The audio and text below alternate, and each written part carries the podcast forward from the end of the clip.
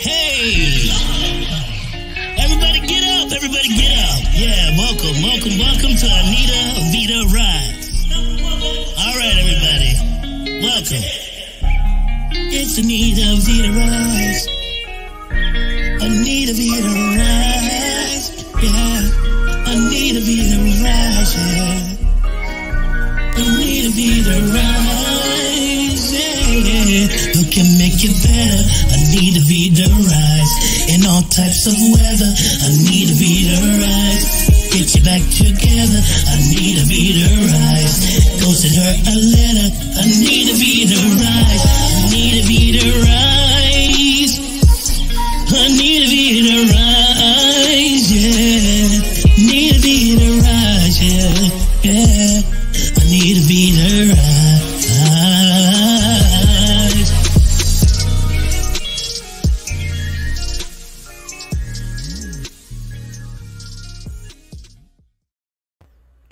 Welcome to Rise with Anita Vita. I am your host, Anita Vita, master medical Qigong teacher and healer. I am so grateful and thankful you are here with me today. As you know, this show aims to amplify and empower women's voices, have them share their stories so that they become a ripple effect of healing in this world. Today's episode is super special. I'm bringing together two amazing women who have been past guests and are dear girlfriends of mine. They are going to be co hosting with me today because we have something really special to share with our community.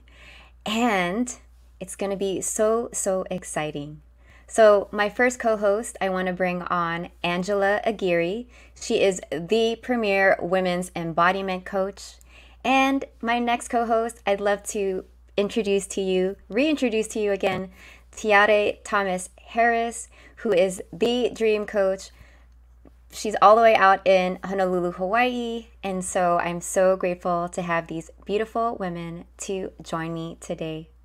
Without further ado, hey, you're here. Hi, ladies. Hello. This is so nice. How are you doing? We are excited to be here on your show, the three of us together. This Yay. is so nice. Yes, I got my fancy drink to celebrate you. Oh my gosh, thank you. Um, oh, that's super fancy. flower petals, flowers in her drink. That's beautiful. Amazing. I have my super shiny cup. Yes, here's my love. T- what do you have, T? Uh, Angela? I have a matcha latte. Yum. I have, And I I have got flower water.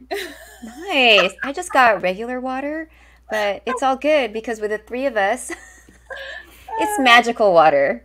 Oh my Yes. gosh. So I'm so grateful to have both of you on here. And the one thing that I know for sure that's been landing on my heart is this beautiful connection that the three of us have that has been like four years in the making. So, will one of you share a little bit about how that came to be for you and and your desire to now kind of like spread our secret sauce to all the women out there of how we can create supportive sisterhood, community and engagement? Who would like to start? Angela, you're gonna start? I'm gonna start. I'll go. Okay. So we've actually we've actually all, all known each other 10 years.